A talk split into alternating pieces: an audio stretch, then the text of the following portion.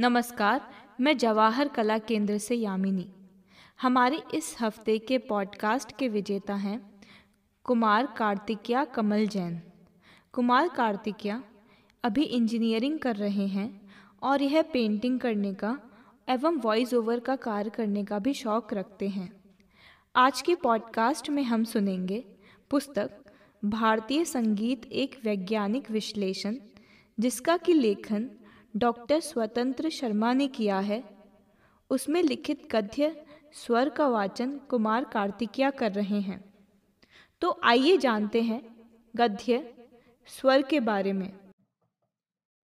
स्वर, संगीत का मौलिक उपकरण स्वर है, जो आहत नाद से उत्पन्न होता है।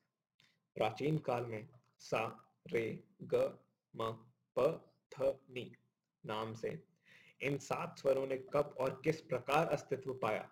इसका उल्लेख ईसवी सन की तीसरी शताब्दी तक किसी भी ग्रंथ में नहीं उपलब्ध होता। इन स्वरों के उद्गम के विषय में मनोरंजक वृतांत नारदी शिक्षा और मंडू की शिक्षा ग्रंथों में प्राप्त है। सप्त स्वरों की उत्पत्ति सात भिन्न भिन्न प्राणियों की ध्वनि से हुई है। ऐसा वर्णन उन ग्रंथों में किया गया है। उन ग्रंथों के अनुसार मोर की ध्वनि से षड्ज उत्पन्न हुआ। गाय के स्वर से ऋषभ, गंधार बकरी की ध्वनि से, मध्यम क्रोंच पक्षी से, पंचम कालिका से, धैवत घोड़े से और निषाद हाथी की ध्वनि से उत्पन्न हुआ। ऐसा उल्लेख मिलता है। इन स्वरों की जाति, कुल देवता और छंद के विषय में रचनात्मक निवेदन ग्रंथों में प्राप्त है। इसके अतिरिक्त भिन्न भिन्न स्वरों के रंग भी वर्णित हैं। उदाहरणार्थ, सा का रंग कमल पुष्प के रंग जैसा, रे का पिंजर अर्थात लाल, ग का सुवर्ण, म का कुंदन पुष्प, प काले रंग का, ध पीला और नी भूरे रंग का है।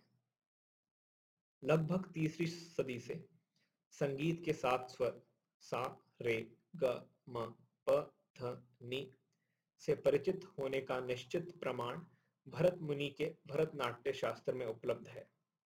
नाट्य शास्त्र संगीत का स्पष्ट रीति से चर्चित एक आद्य ग्रंथ है।